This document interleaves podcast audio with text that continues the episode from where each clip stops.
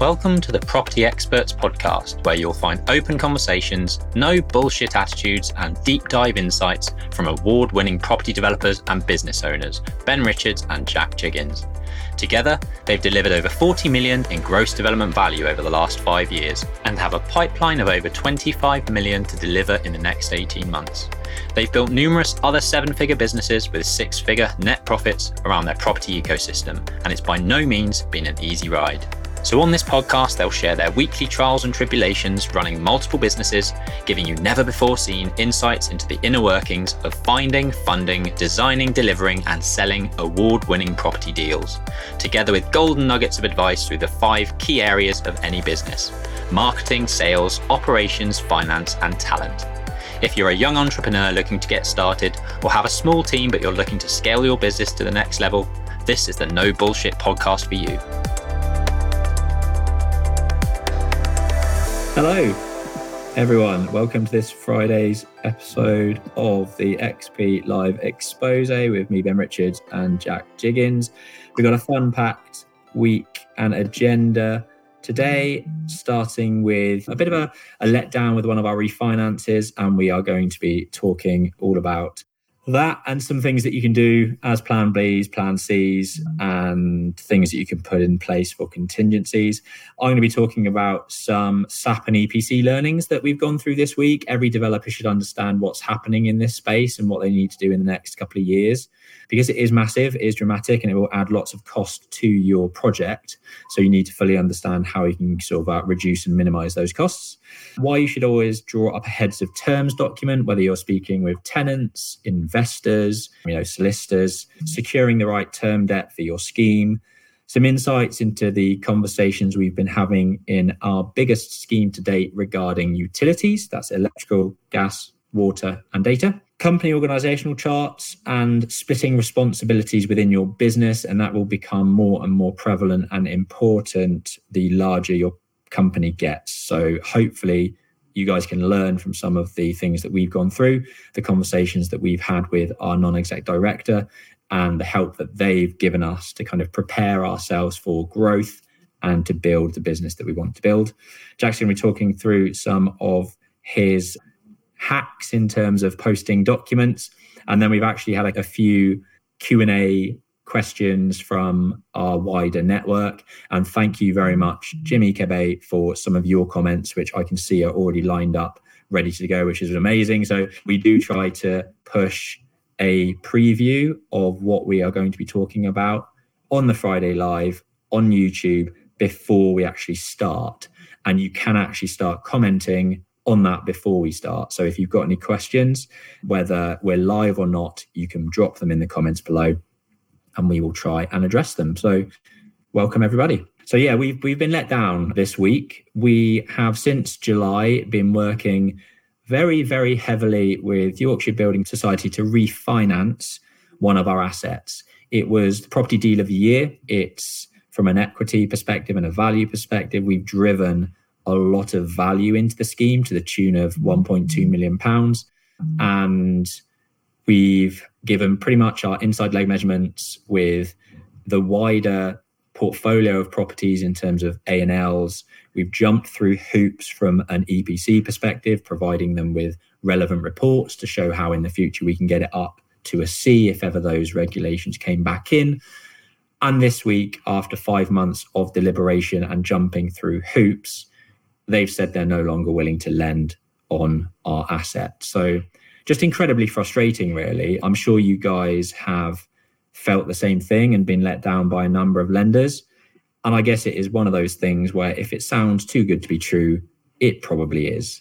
Um, and we've had to now put, you know, move to our plan Bs and plan Cs to try and speed up the refinance, get that money back out, and move on to the next project. So yeah, one thing I would say is to make sure you've got some secondary lenders waiting in the wings and also that you factor in huge amounts of contingency in terms of timelines for any refinance because you know this thing has already been going on for 5 months and now we're to a certain degree back to square one. Yeah, I would say that just for any other developers or investors out there like sometimes you do get into a situation where you waste a lot of time on a process with a lender And annoyingly, in this instance, they've actually pulled out for reasons that they knew at the very beginning. And these things do happen. And there's sometimes not a lot that you can control about their processes and what they're doing. One thing that we always get asked when we're speaking to new lenders or banks is, you know, what are we looking for? And time and time again, we're a small outfit. We don't have a financial director monitoring these things. I always say that we're equally process driven as we are rate driven.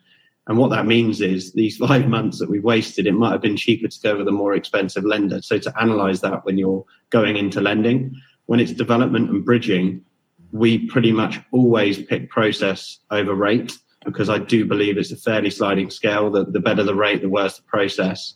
And that's because a lot of people flood that area of the market, want to be with that lender. But this is actually a refinance. So we're looking for a 25 year mortgage, five year fixed. And it's very difficult to go with re- with the process when it is such a drastic difference of cost. You know, we were with YBS, we're talking about five and a quarter percent. That's it, not above base. That's the all-in rate for a five-year fixed block product because it's 14 flats, and that is attractive in the current market. Now we're probably looking at six percent. And that difference in 0.75 to 75 bits in cost will be, you know, almost 15 grand a year. So it's difficult to, you know, ignore those cheaper rates.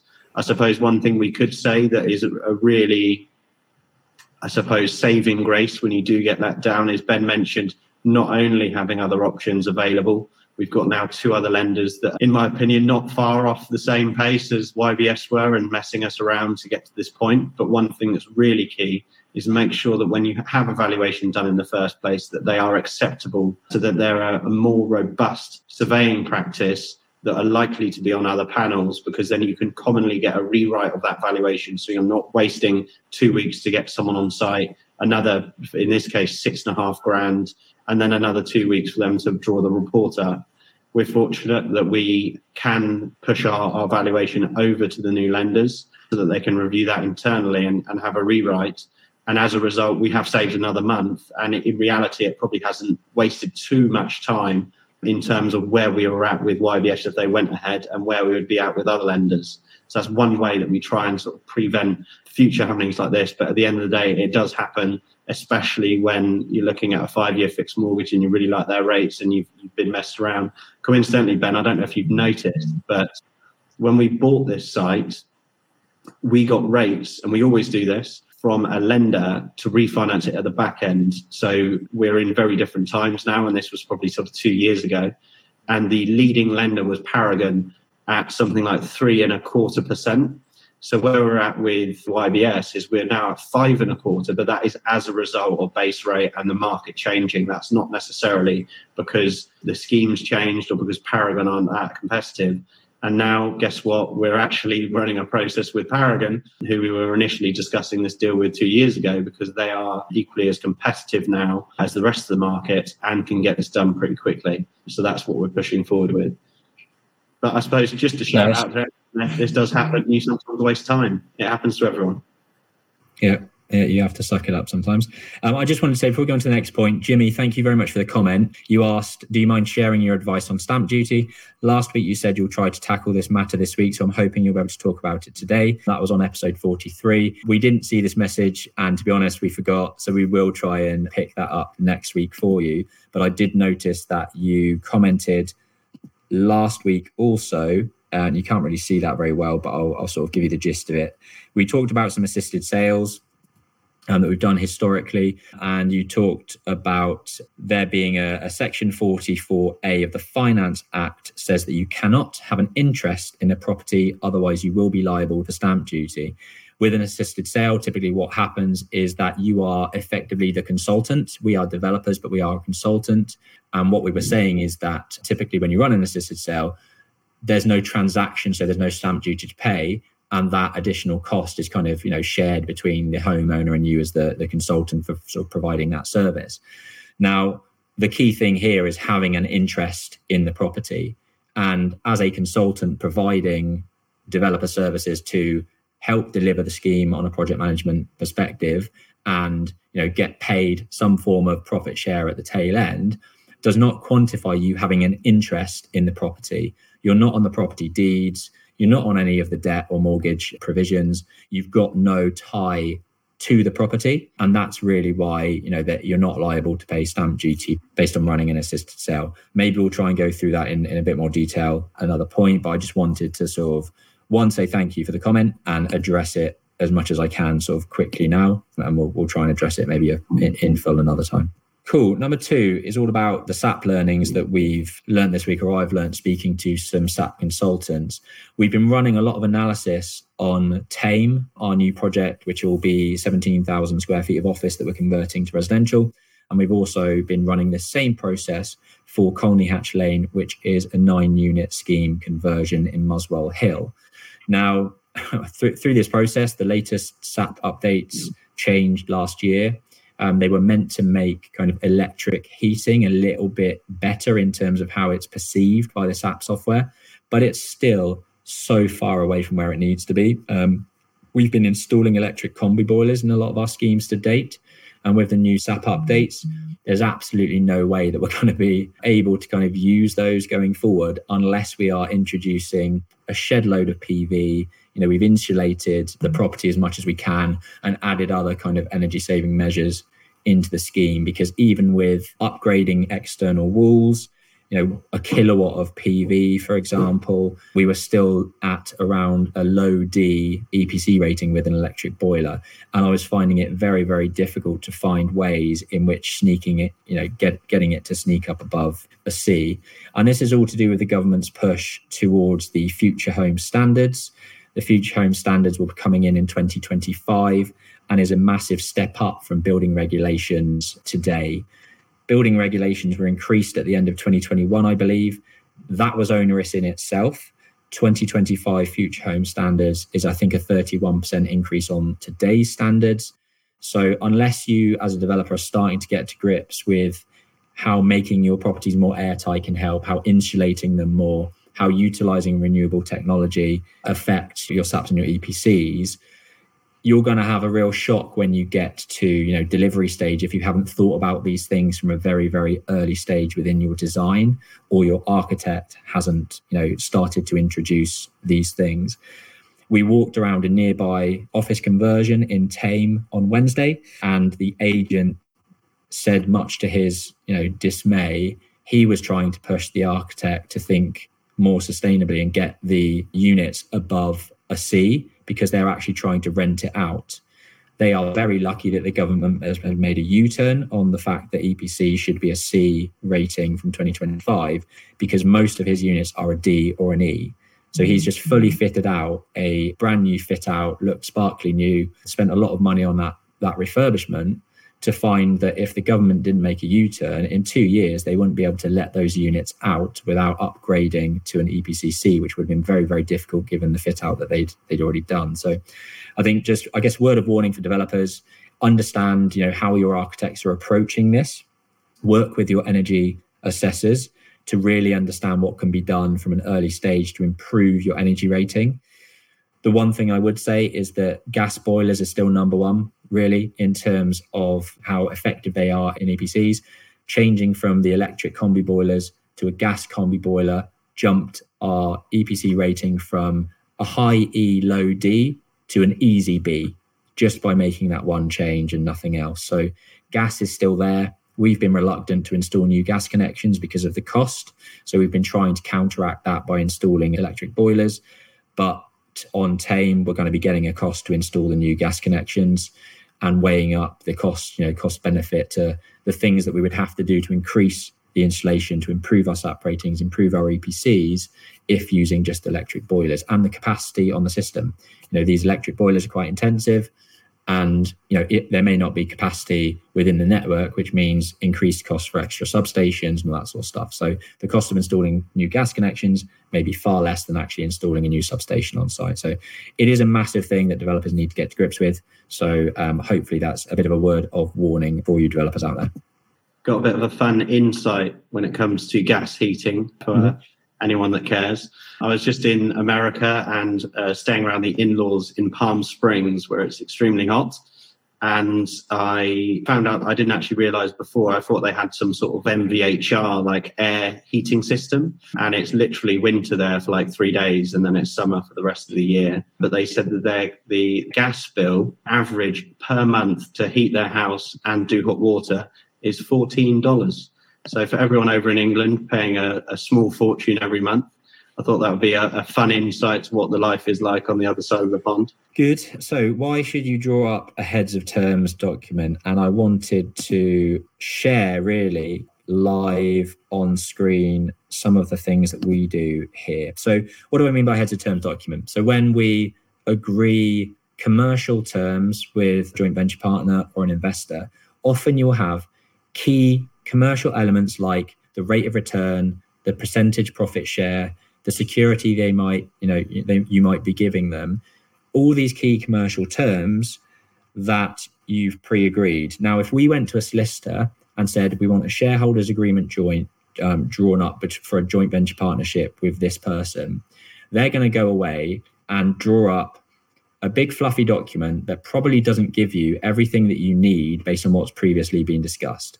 Now, the a lawyer is going to write in legalese. They're not going to know the commercial terms that have been agreed between you and investor. So you need to help them out because if you don't, they're just going to continue racking up more hourly charges to make loads of changes as you go back and forth between solicitors, between JV partner, between yourself to get to a shareholders agreement and a you know JV agreement that you're happy with. So what we always do is draw up a heads of terms document.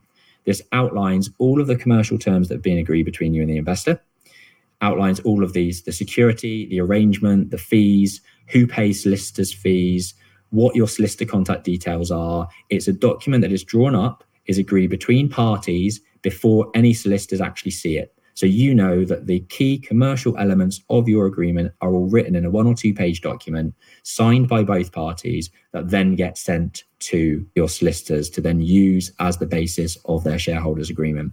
Now, this doesn't just work for investor partnerships, this also works for things like commercial leases like this one on the screen. So we've just, well, I say just, we, we hope to sign up the sixth out of seven units in one of our office units in Reading as a office tenant. And we sent them this document to review. So instead of going back and forth over email with all of, oh, actually, I forgot to ask you this, or I forgot to ask you this, we've been through this loads of times already. We know what office tenants are going to ask. So why not put it down on one piece of paper where we're talking about what term they have, if there are any break clauses, what the rental is, what the service charges consist of, how the utilities are structured, what deposit payments are there, what reviews are there within the lease, what t- like all of these things are the key things that the tenant is going to need to know. So what we will do is get these down on on a heads of term document like this one. We will send that over to the other side if they have any queries, then at that point, we can address them and then sign them, send them off to a solicitor to actually draw up the formal lease for that office. And it just saves a hell of a lot of time and a hell of a lot of you know cost in solicitors writing up wrong reports. If you want some insight into those templates, as always, kind of comment below templates or click bit.ly forward slash xp underscore templates and you can register your interest to actually get those uh, templates from us. Yeah, so we have we have templates set up for heads of terms for investor joint venture partnerships. We have them set up for commercial tenants wanting to rent space from us, and we have these set up for also assisted sales. So if you want it any specific, pick all of them. As Ben mentioned, reach out. And I think just to sort of summarize what Ben's pointed on there, your solicitor is there to legalize everything, not to negotiate all the negotiation should take place before you go into legals. Otherwise, you, your solicitor that should spend half a day pulling a lease together or pulling a shareholders agreement together or a loan agreement together or even you know the, an assisted sale document together rather than spending half a day they're waiting a week for the other solicitor to reply and then it gets complicated and they've only negotiate the first page because that was the first thing that draw their attention to it so make sure you do all the negotiation and one thing that's really clear is it makes your partner or tenant or whoever it may be extremely clear on the parameters of the deal. What we've actually noticed from this is sometimes when you're commercially negotiating with a tenant that might be a new business owner, might have not done anything like this before, they kind of get put off when something crops up late in the day about it being a full repairing lease or having details that they weren't aware of. And you don't want to wear them thin on that part. You want to be as transparent as you can. And especially with commercial leases, they always say to us, How negotiable is the rent? I say, Well, you sign a 100 year lease, it's very negotiable. So you kind of want to get the bigger picture and see what they're going to push back on so that you can adapt your negotiations as well it's all well and good agreeing a rent, but if there's loads of break periods and if it's a short lease and if they haven't really got much of a balance sheet, it's a pretty mm-hmm. risky tenant. So negotiations is really important to have the full picture and understand what they're comfortable with, what they're not comfortable with, so that you can put the best foot forward to make sure that you can get the deal closed. Next one is finance and specifically buy to let finance, exit finance, HMO finance, or whatever that may be it's sort of touching on the first slide, which is how YBS let us down on our block refinance product. And it's it's more sort of just alluding to if there's anyone out there that's currently looking for refinancing out anything, that could even be your personal home. If you are refinancing out anything within your portfolio, what you really need to be cautious of is the exact parameters of what lenders are pushing towards you. If you have a really good broker, I'm sure that they would do this for you and protect your interest. But to run through them when you are refinancing an asset at the moment, because back in 2000 and well, back during the credit crunch, so we're talking sort of 2008 to 2010, government put certain stipulations on banks leveraging so high, and they put parameters so that there's a rental stress cover, which means how much does the property rent for? and This is obviously especially buy to lets. And then if it rents for X amount, what is the coverage for the mortgage? The reason that they brought out these parameters is to stop people going into negative equity or getting into positions where they can't actually sustain the mortgage costs. So it's all well and good, and we appreciate that. But the banks have been smart, and the way that they've been smart is they keep their rate lower and they increase their arrangement fee for the mortgage significantly higher. So we've actually seen arrangement fees, and we've discussed this before, at 7% on some mortgages. So what I would advise you do if you are coming to exit and, and on a refinance is we look at a multitude of things. We look at the arrangement fee, we look at the rate, we then look at the annualized rate and then the annualized cost. And what we do with the arrangement fee is we divide it by how many years that you've got you're getting that new product. So if you've got a three year product or a five year product, a four four percent fee might not actually be that bad if you're running on a four year product or a five year product. So what we do is we compare those elements of that mortgage. So for an example, this is actually live terms for what we secured to replace YBS. So you can see Secure Trust, Paragon, Kent Reliance. Now, Secure Trust have a low arrangement fee of 2% but their rate is higher at 6.79%. So because we're locking this in for five years, we're going to be con- conscious of the annualized cost. Now, what that means is at the end of the five years, how much cost have we paid out over the five years? Great, you can be attracted to the rate, but if the arrangement is higher, how do you actually quantify that? So it's a really straightforward scenario. You just put the arrangement, the rate, and then the annualized costs. And you can see here that Kent Reliance has marginally come in at the cheapest. But on the face of the terms, it is still the cheapest. But we've seen where, for an example, let's assume Kent Reliance arrangement fee is 7%. It would not be the cheapest, and you'd go with one of the other options. Really simple process and definitely worth looking at. So, we've mentioned the rental stress cover, the cost over term. Another thing to be really conscious of is the early redemption charges. I have never seen a market where the early redemption charges are where they are at the moment. I think our early redemption charges on the Paragon product are 5% in year one and two, 4% in year three, 3% in year four, and 2% in year five. Now, I don't believe that in five years' time we're going to be m- much different from the rates that you can see in front of you. But in a year or two's time, I think they could be quite different.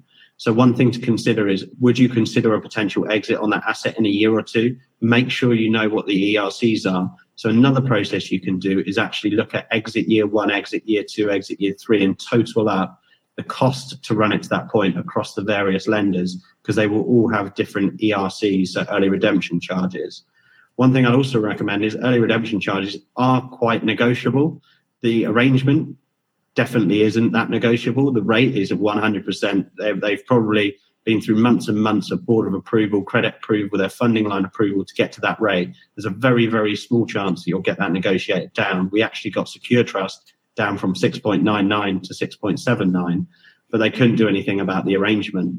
But when it comes to ERCs, early redemption charges, make sure you do push back because all they're going to say is no, and you still haven't lost anything. But it gives you the flexibility if you do want to refinance or if you do want to sell the asset, you're not paying 5% at the rear end in 18 months' time once you've already paid 5% at the beginning end and 5% per year. So something to be cautious of. Nice. Good. Sorry about those technical hiccups. So, yeah, just one thing I wanted to touch on is um, splitting services. Now, a lot of people are listening to this, investors, developers, whether they're doing commercial conversions or splitting houses into three flats or anywhere where you're converting, you know, a single unit into numerous units, will at some point need to split electrical services coming into these these units. Um, and I just wanted to share our learnings this week with our project in Thame. The image that you see is basically four compartments of the building that we're converting. We're going to be converting each floor into three units. So what you see in front of you is four sections of the building. There'll be a flat on the ground floor, flat on the first floor, flat on the second floor in each part of those four sections. So 12 flats in total. Now each section has a three phase incoming electrical supply. Now, when you're looking at these things and you're thinking, oh my God, I'm turning this into 12 units, I'm going to need 12 new electrical services coming into the site. If you had to dig up those 12 new services from the main road all the way into each unit, it's going to cost you tens of thousands of pounds to do that work. So we met our utilities consultant on site on Wednesday. Each section of the building is currently arranged for an office. Now, the offices have three phase supply to each part of the building, which you can see on the image on the left. So I've sort of labeled, you can't really see it that well, to be fair, uh, but where my, where my cursor is, these are three fuses on this three phase incoming supply. So one, two, three, each, each fuse is about 100 amps. Now, what can be done with these three phase supplies, we were hoping that we would be able to convert or connect three new meters into that three phase supply to cater for our ground floor, floor, first floor, and second floor apartment. And luckily, that is possible. Now, the added benefit, having spoken to our utilities consultant, because we were wondering about our landlord supply, i.e., you know, if if I'm thinking this three phase supply can serve three flats, shit, what am I going to do about the landlord supply? What he said was there'll be no issue with actually including that landlord supply as a fourth supply coming off the three phase incoming, i.e., there will be su- sufficient capacity on that cable to do so.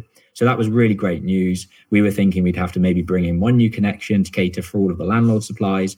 But actually, what's going to happen is that each section of the building will just have four new meters one landlord, one ground floor, one first floor, one second floor flat. And this is going to save us an absolute fortune. We don't have to contact the local electrical supplier, i.e., SSE or UKPN, for new additional services. We don't have to dig up anything externally, which is massive in terms of civils works and costs. And all we really need to do after the three phase meter is connect our new individual meters for each individual flat into that three phase. It's what's called a BNO network. So we will be responsible for everything after that three phase supply. So you're any electrician, qualified electrician, will be able to come in and install those new meters for each flat. So that's a massive win. One thing that we're now looking at is um, installing solar panels on the roof and figuring out how to split individual panels down to service individual flats. Because going back to the SAP conversation that I mentioned earlier, to get individual kilowattage from solar panels associated with each individual flat from a SAP perspective, technically it has to be directly linked to that meter for the flat to be used specifically and solely for that flat. Now, I know there are a lot of developers out there who will be saying, well, just connect it to the landlord and then cheat the SAP. And I'm sure there'll be lots of people that do that. There are ways in which you can split it down. we've been talking to a solar company about using what's called micro inverters. So a micro inverter gets stuck to the back of each particular panel, and then each panel can then be directed via AC current to the meter and used within each flat. So instead of having a PV array that connects to one big inverter, each one can have a little micro inverter, and then you can have the choice of saying, I want five panels to go to flat one, six panels to go to flat two, and only one panel to go to flat three, for example, because I've got a gas boiler in flat three and I don't need to come overcompensate for the electric boilers that I've got in my flat one and two, for example. So a lot of complications with Thame in this project, but you know it's it's fun to learn about all these new things, and um, we'll keep you updated as and when we learn more. Company org charts, yeah. So we had our meeting with our non-exec director this morning. He's been very keen for us to create this suite of documents, which I'm going to talk through, and it is a company organizational chart and responsibility matrix. So effectively, looking at the bigger picture of your company and planning out each individual department, even if you don't have the department there, there is a function in the business that will be needed with that set topic. So, what am I talking about? I think it's worth pointing out that even in the early days, when believe it or not, it was just myself and Ben in the company, we still did this just so that each other knew who was doing what.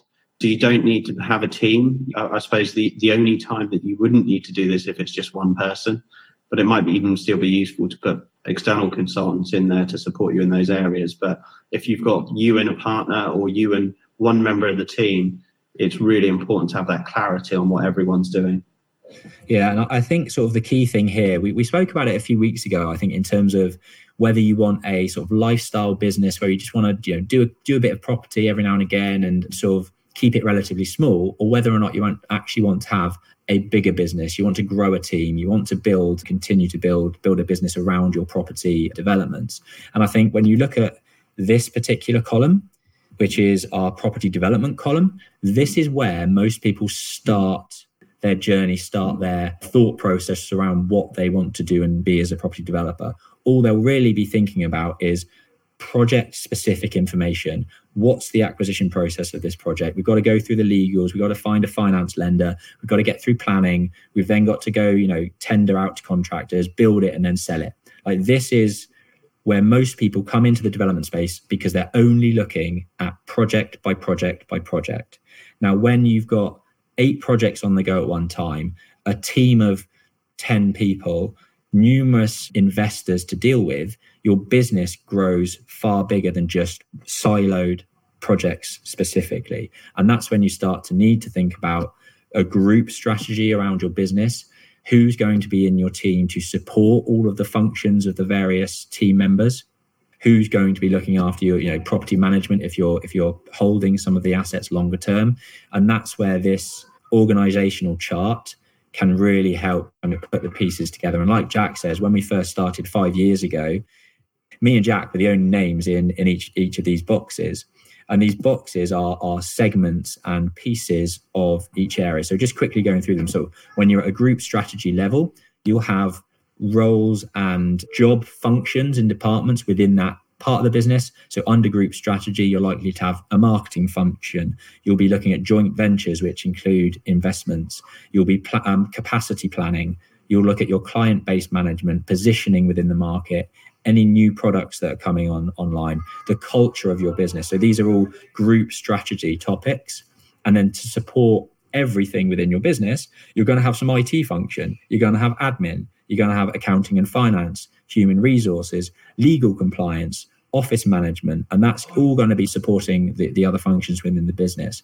The three boxes that we've got so we've got the job function at the top, you've got then the person responsible, and then you've got anyone else involved. So, although I don't necessarily get involved, let's say, you know, I don't get involved in the build of our schemes, I am responsible for that build process, and Stuart, our site manager, oversees the projects on site. You know, it may be that in the future we actually have a operations director or a construction director that becomes their responsibility. The build will be their responsibility. So my name gets replaced with the construction director.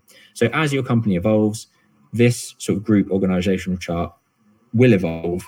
And we just think it's a great way of thinking ahead, structuring the growth of your business, um, and putting some proper structure to it. And when you're out raising finance, like we're raising for you know 10 million pounds at the moment for an equity sort of fund into the business, this sort of thought process and you know proof that we've done this goes down so well with lenders, so well with investors because they understand that you understand business and how things need to be grown to a certain size and accounted for to deliver on your business goals. If you're excited by some of the property developments or investments that we talk about on this show and want to know more about investing £100,000 or more with XP, email info at xpproperty.co.uk to set up a call with one of our team.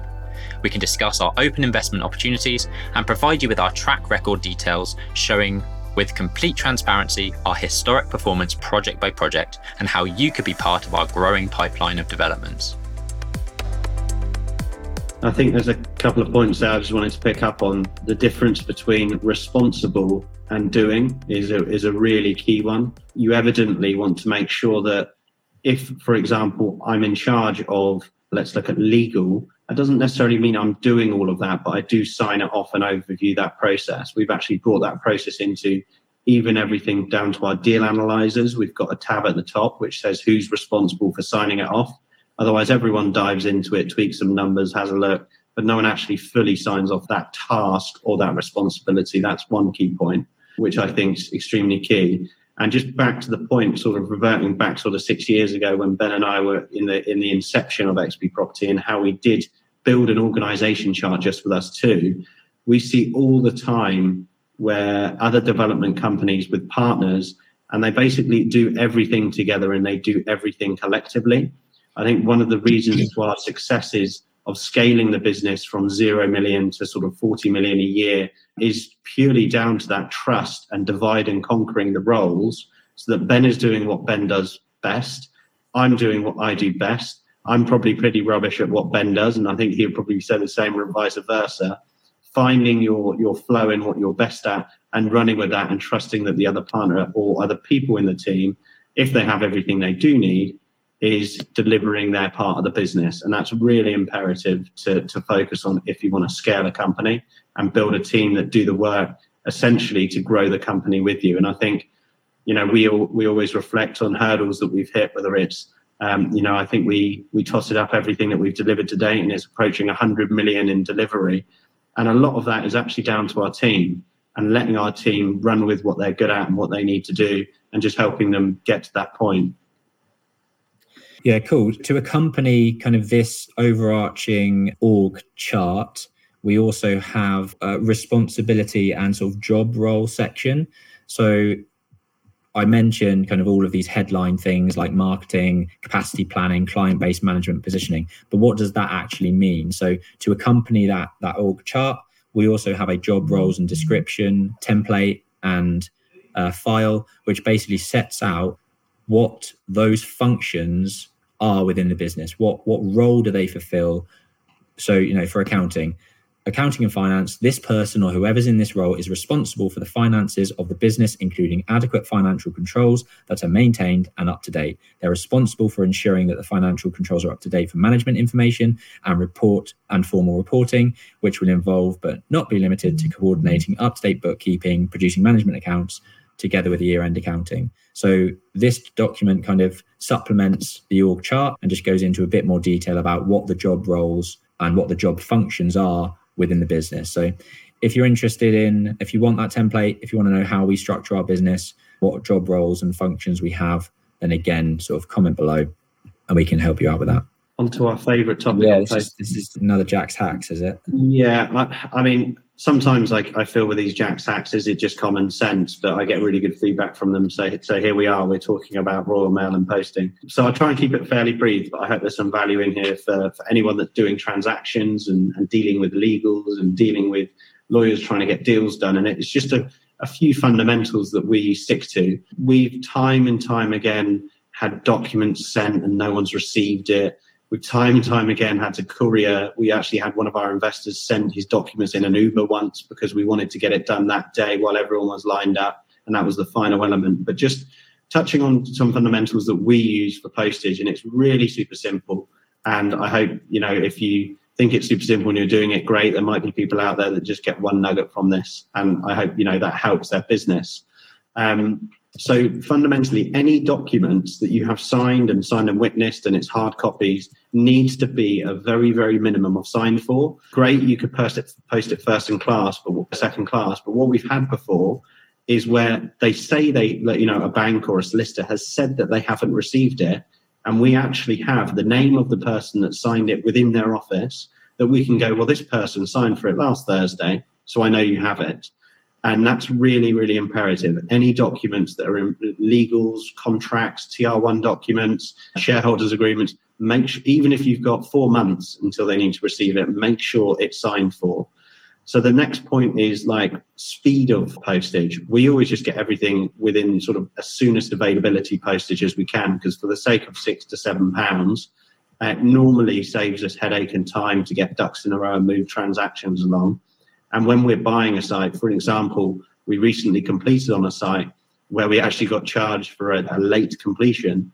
I think the cost was something like £350 per day that we ended up paying for, for that late completion. So the matter of that day really is negligible.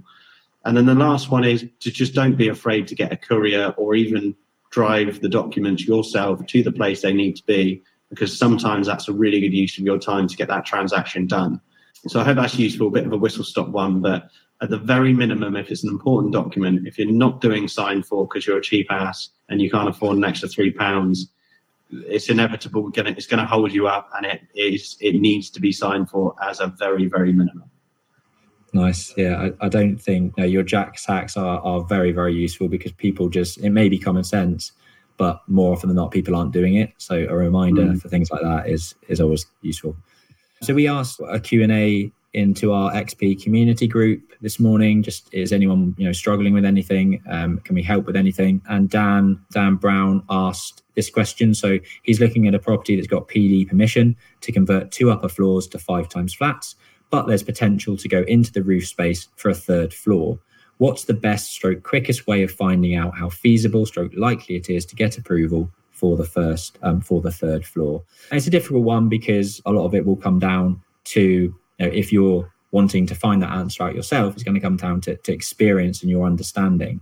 But to give a, a bigger picture about who can help you and how you can get a bit of insight, I thought I'd mention a, a couple of routes that you might want to consider. So, first one, if you wanted to go more more formal, and get some formal understanding from the, the council, you could go down a pre app route, so a pre planning advice application.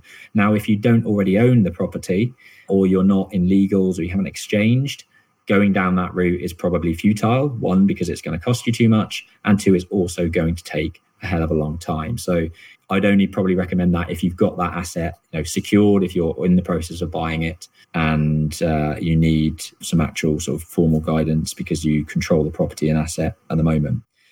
Second thing to do would maybe speak to a planning consultant. You know, we work with a number of planning consultants now that will give an internal, you know, an informal review on something. Yeah, just give them a quick heads up, the site address, maybe some sales particulars, some photos.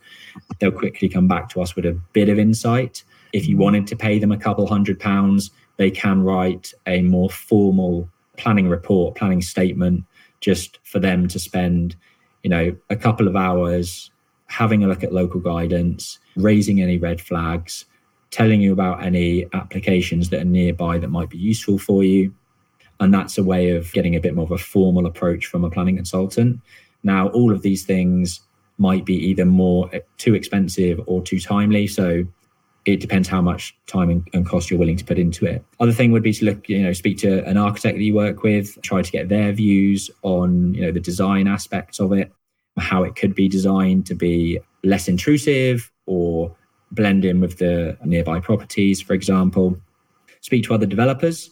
So maybe get their views, send it over to, to some developer friend that you know, maybe done something like this similarly get some insight from them. If you know someone that's worked in that particular borough, that council borough, for example, maybe speaking to them to get an understanding of what that particular council may view in terms of your um, this specific project. Check other planning applications nearby for any similar sites, similar developments, or you know even better if there has been something very similar nearby that's actually been refused you're going to have a checklist of all the things that you you are likely to need to do to actually get yours approved. So what hurdles you'll need to overcome will be in the planning decision notice with the refusal. So use that to your best advantage maybe even read local design guidance so there'll be supplementary sort of planning guidance and design guidance in, on your council local council website maybe have a look at look at their take on how these particular projects should be. So often they'll have maybe some some icons or drawings that sort of